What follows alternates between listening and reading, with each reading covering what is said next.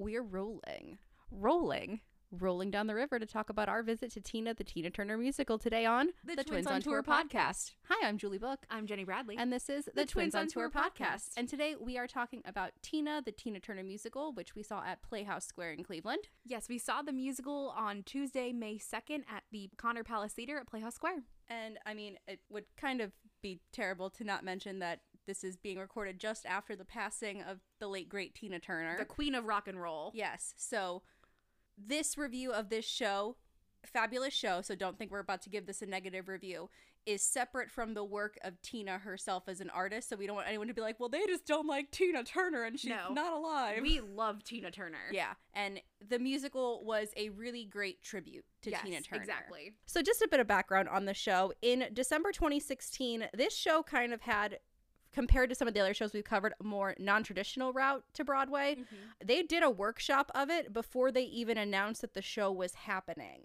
Oh, wow. So, in December 2016, a workshop presentation of the musical with Tina Turner in attendance in the audience was given. Followed by an announcement that a biographical musical about her life had been developed. Phillida Lloyd, who directed the Mamma Mia movie, so a cultural icon in our midst directed the musical.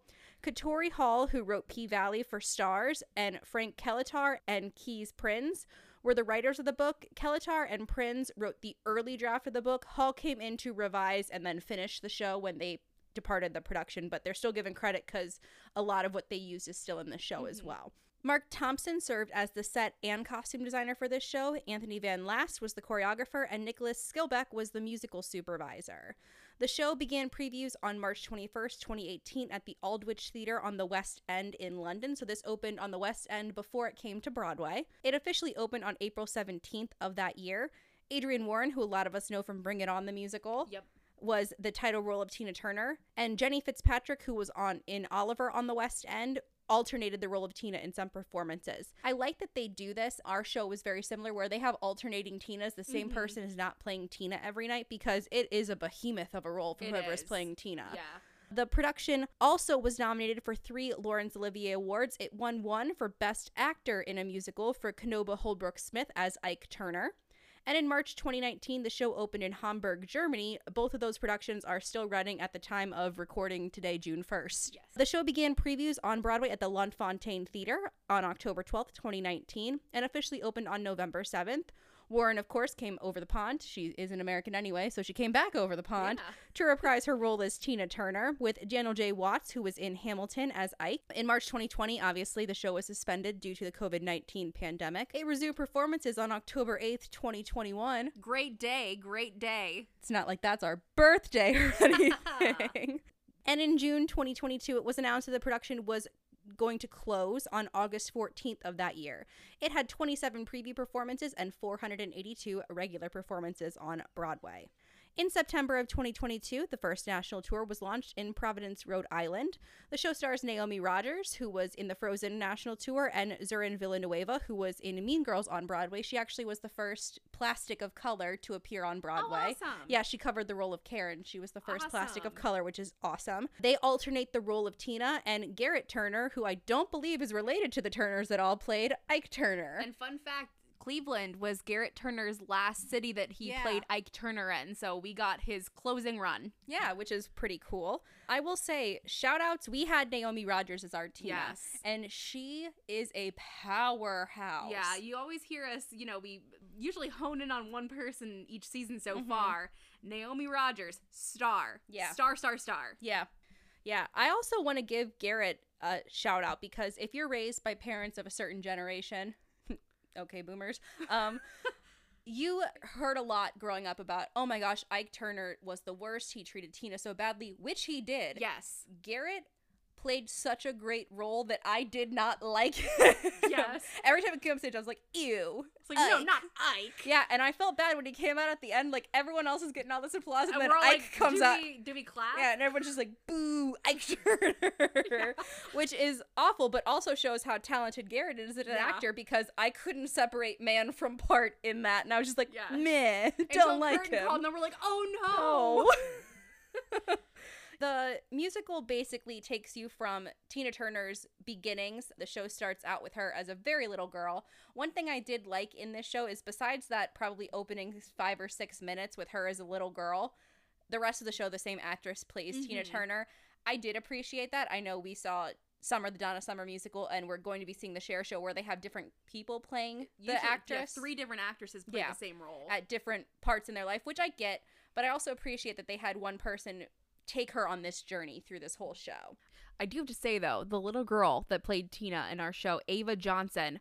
Oh my gosh. I know that sometimes, especially me, I can come across as a bit of a hater sometimes when it comes to child actors. You a hater? Charlie and the Chocolate Factory? What?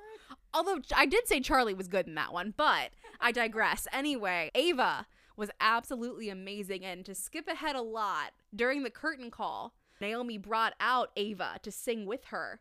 Oh my goodness. Like, Yeah. melted my face off. She was Yeah. so good. Yeah. I can also say, yes, Ava, going to be a star one day. But yeah, um, so the musical does open with Tina's young life. Her mother and her older sister. Her mother takes her older sister and walks out on the family. Her dad gives off abusive vibes because he hits the mom. He, they don't show him hit Tina, but it's implied that she probably did get whacked a few times. Yeah, well, it, it definitely implies that the father was at least to their mother physically abusive and their mother was emotionally abusive. Yeah.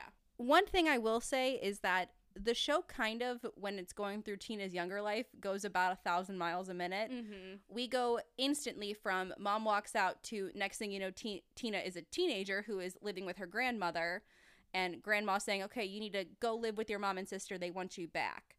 And so instantly, then more time has passed. She's now living with her mom and sister, and they're immediately like, "Oh, we're gonna take you out on the town," and her sister is, and it's like, "Oh, here's Ike Turner. Now you're with Ike Turner," and it did seem a little Yeah. rushed. I would have liked, I don't know, the progression of the story made sense. I just felt like it was a little quick.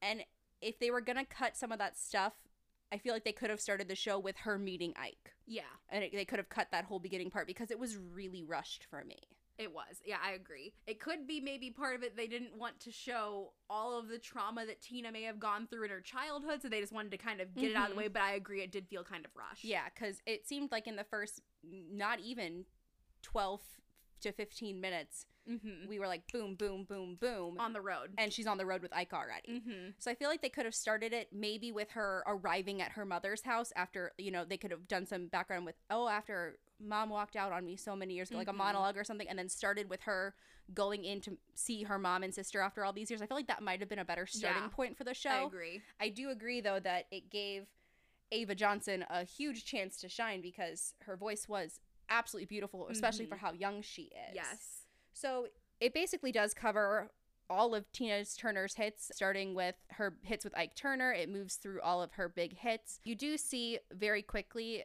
Ike Turner is a super emotionally, physically, any kind of abuse you can think of. Yeah. He's that type of person.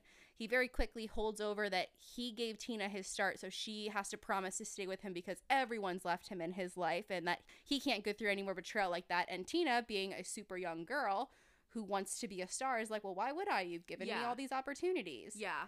And It- then Ike goes, "Well, you should just marry me then." Yeah. And then in the audience, it's like a horror movie. We're like, "No, No, don't, don't do, do it." yeah. Very strong grooming vibes there from Yeah. Ike. But yeah, you're literally watching her make these decisions because she was actively seeing someone else in their band, and Ike kind of was just like, nope, you're going to marry me, and he's fired. Goodbye. yeah. And you're just sitting there like, how? What? No. Because at this point, people were already coming to see Tina. They weren't coming to see Yeah. Ike. So you can tell there was there was jealousy. He was jealous of Tina, Mm-hmm. and so he wanted to knock her down at every point. And yeah, like I said, Garrett Keep did an amazing. attached. Garrett Yeah. Turner, amazing job because we absolutely hated him by the end of Act One. Yeah. Hated the character of Ike Turner, not the actor, I should Yeah. say. But But like we said, again, he played the role so well that it was hard to differentiate. yeah, you're like, oh, proves a that villain. he's a really Yeah. good actor. Yeah. So you have some other like Motown hits in there, other songs of the period, "Shake a Tail Feather," "Let's Stay Together" by Al Green, other songs that Ike and Tina Turner covered famously, some songs that Ike wrote, all that stuff. The first really big song that was recognizable as a Tina Turner song was "River Deep Mountain High." Yeah, for and that- me. that, whole part was she had Ike and Tina were called in by Phil Spector, the uh, prolific producer, and basically he's like, "Yeah, Ike and Tina Turner, Ike, come sit with me in the booth. Tina, you're gonna sing this song. Yeah. It'll still be an Ike and Tina Turner song, but it was just Tina on it. And you could tell, like, ooh, Ike did not like that. Yeah, and that was another thing that was really manipulative. Her name isn't even Tina Turner. Her name's Anna Mae, and he's just like, "Not Tina sounds cooler, so you're Tina Turner now." But I own the name Tina Turner. Yep. So everything that Tina then produced was an Ike and Tina Turner song, Mm-hmm. which is just like, oh, geez, he had nothing to do with that song, and it's credited as Ike and Tina Turner. Mm-hmm. You get into the really big Tina Turner songs like towards the end of Act One. You get River Deep, Mountain High, and then the finale of Act One. Everything has pretty much come to a head in Tina's life. She is miserable with Ike Has two kids. has two kids, is basically going broke, is so unhappy, and Ike has been actively abusing her more and more. Yes. And so she decides that she's going to get out of there, and you hear the song Proud Mary start. And I mean, for me, that's Tina Turner. Yeah. Proud Mary. You get up to like the crescendo of the song, and then her and Ike like get into an active fight on stage. And she runs off, and you're like, Well- but wait, are they gonna finish the song? yes, to backtrack a little bit, the time in the show, the first time you actually start to kind of like her mother in the show, Mhm. Ike beats the absolute crap out of her. She ends up in the hospital, and her mom's like, okay, so hit him back. Like, just says it plain like that. He hits you, hit him back. Yeah. So that's where Tina kind of gets like the inspiration to do that. And yeah, so during Proud Mary, Ike hits her, and Tina's like, not today starts Bop. beating the crap out of him and like i don't want to say like i was actively like enjoying watching you know an abusive relationship but i'm like yeah get, Get him him. tina get him yeah. It's one of those things where it's like, do I support that? No, but am I happy for her? Mm-hmm. Yeah, so you get to the crescendo of Proud Mary, and we're going to talk about the finale here in a few minutes. But if that would have been all of Proud Mary that I got, I would have been so disappointed. Because it really was about to get into the like, the hoo, hoo, hoo, hoo, hoo. and instead we got a fight, and then her going to a hotel and literally begging a guy, please Yes. give me a room. I'm Tina Turner. I'll and pay you back. you know what god bless that man. Mhm. that man changed her life that night. She had 36 cents and a mobile gas card. That's all she had to her name. And she said i'm tina turner. I have nowhere else to go. And he was like i'll give you a room hun and gave her a room. And that's yeah she divorced ike Yeah. turner after that. So at this point, going from Act One into Act Two, Tina is broke. Mm-hmm. Ike has basically cleaned her out of everything. They are no longer together. During the divorce, Tina asked for only one thing, and that was her name, Tina Turner. She didn't care about having the rights to the song. She didn't care about the money. She wanted Ike to be out of her life, and she wanted the stage name Tina Turner so she could continue to try to make a living for herself. Yeah, and looking back at that, it's like, oh my gosh, all these songs that are credited as Ike and Tina Turner that he's not even on. She didn't ask for any of that. Not to remove his name from any of that. She went, okay, it was Ike and Tina Turner. That can stay. I want to be able to perform the songs. But she even got that right taken away from her. Mhm. And she just wanted the name. And there was a character that was her manager. Rhonda, played by Lael Van Keuren. Um, I really liked her character as well. Yes. She, they kind of tried to set her up at the beginning of her character arc Mhm. as like a villain because like her and Ike came out of like a private room. Yes. And so it was adjusting her skirt. Yeah. Yeah. As you could tell, so- something was going on in there. Yeah, for her to get the management job. But she stuck with Tina through everything. Yeah. And I really liked her character because Rhonda's like, why did you not get anything else? And Tina's like, I wanted my name so I could perform as Tina Turner. At this point in her life, she's in Vegas performing like review shows. Mm-hmm. Basically, oh, like Tina Turner sings the hits the of the day. Yeah. Yeah. And back then it didn't pay as well. So the second act opens with the song Private Dancer. I get what they were going for, but not knowing that Tina went through the thing with, oh, she was out performing in Vegas in a residency made it seem like Tina was stripping. Yeah. and I'm sitting there going, was Tina Turner a stripper at one well point? Well, plus obviously when you are in in a musical you know and especially if you're in the ensemble and even if you kind of have like a feature ensemble so like the two guys who played her sons Mhm. were like so it kind of yeah opens up like it looks like a seedy little club and there's all these men like singing around and it's like the two guys playing her sons are sitting there in the same costumes of her sons and i'm like oh, yeah, because it immediately goes into Yeah. a scene with her with her kids. yeah and they're like on the floor coloring and i'm like that's weird. yeah have them put a jacket on or something and then Yeah. take it off Yeah. No, I agree. That part, I was like, that's her seven year old? yeah You then go into like the disco part. You hear Disco Inferno. She meets a music producer named Roger Davies, and he's basically the one that like relaunches her career because he Mhm. sees her show and he's like, "Oh my god, you're amazing. We need to fly you over to London. We're going to create a record." And Tina Turner's coming back. And Tina is like, heck yes, sign me Let's up. go. And that's when you first get your taste of like Tina Turner when she became Tina Yes, Turner. Simply the best Tina Turner. Yeah. Yes. she gets the blonde hair, she gets the outfits, the jean jacket. Over in London though, she really didn't have like the best time. Her and Roger weren't agreeing on what style of music she should go Mhm. with. She wanted to do full out rock and roll ACDC style stuff. Yeah. And Roger was like, "Listen, we can do rock, quote quote, but like poppy rock Yeah. with, you know, like a what's love got to do with it." Synth and all Yeah. that. Yeah. And so it took a while to convince Tina of that. While she's there, she then meets her husband. Erwin Bach. Yeah. Yeah. Who they fall in love, but they have like a back and forth kind of like will they, won't they thing. The big thing was is he picked her from the airport. He was a bigwig at the record company. He's 16 years her junior. So Mm-hmm. Oh, I didn't know it was yeah. big of a difference. Mhm. So she was hesitant because she's like, I have a crush on this guy. Oh my gosh, but he, he's young enough. I, I could be his mother. They kind of have this flirtation, begin to have feelings for each other. So yeah, a lot happened to Tina in those couple of weeks in London. She Mhm. met. Her and Erwin did go on to get married, and he was by her side when she died. So yeah, I know that's like such a cute I know, story, it makes me especially with what she went about- through in her she- life. She did find a true everlasting love with him, and Yeah. so yeah, it makes you tear up. We also do revisit Ike in the second act with the death of Tina's mom. Boo. Tina, exactly. Tina's mom gets sick, and I will give him he had one redeeming quality where he visited Tina's mom often and took care of her. yes. That was that was Ike Turner's one redeeming quality in this show is that he didn't leave her alone. Yes. Not Tina. He left her alone, obviously, because I'm sure there were restraining orders in place after a while. But he took care of Tina's mom as she was getting sick, and you do see Tina's mom pass. But it's like this weird dynamic where like Tina's mom is like, Ike's a pretty good guy, and Tina's He's like, taking he care of me. he actively beat me, and she's like, well, no one's perfect, and it's like, And what? then Ike in the hospital room is like trying to gaslight Tina into believing that the whole thing was her fault to begin with. Yeah. And she's like, No, you literally beat me to a pulp for like how long were they married? 16 years or Something something like like, that. that. Yeah. She's like, You beat me to a pulp every day. Like, no, this was not my fault. Like, F you, get out of here. yeah. Mom and Ike both had redeeming parts of the show, and the other parts were like, what? Like- no. Tina, I'm so sorry you had to deal yeah. So it was really nice for her to get that at the end where she did find love. The show opened before it went to her as a little girl of her about to embark on stage in her red Tina Turner dress. yes. And we get back to that point at the end of the show where Erwin finally comes and they like declare their love for each other and then Tina goes on to stage to perform. Mhm. And it was really cool. Like the sets in the show were pretty good. There wasn't anything super spectacular except for the ending set I thought was great and we'll get back to that in a second Yes. when we talk about the finale. It was a very minimalistic set in my opinion, especially for something when you compare it to like the Temptations where they had the whole screen and everything. Mhm. They had some screen work in this show, Mhm. but not as good as other jukebox musicals that we've seen so far. Yeah.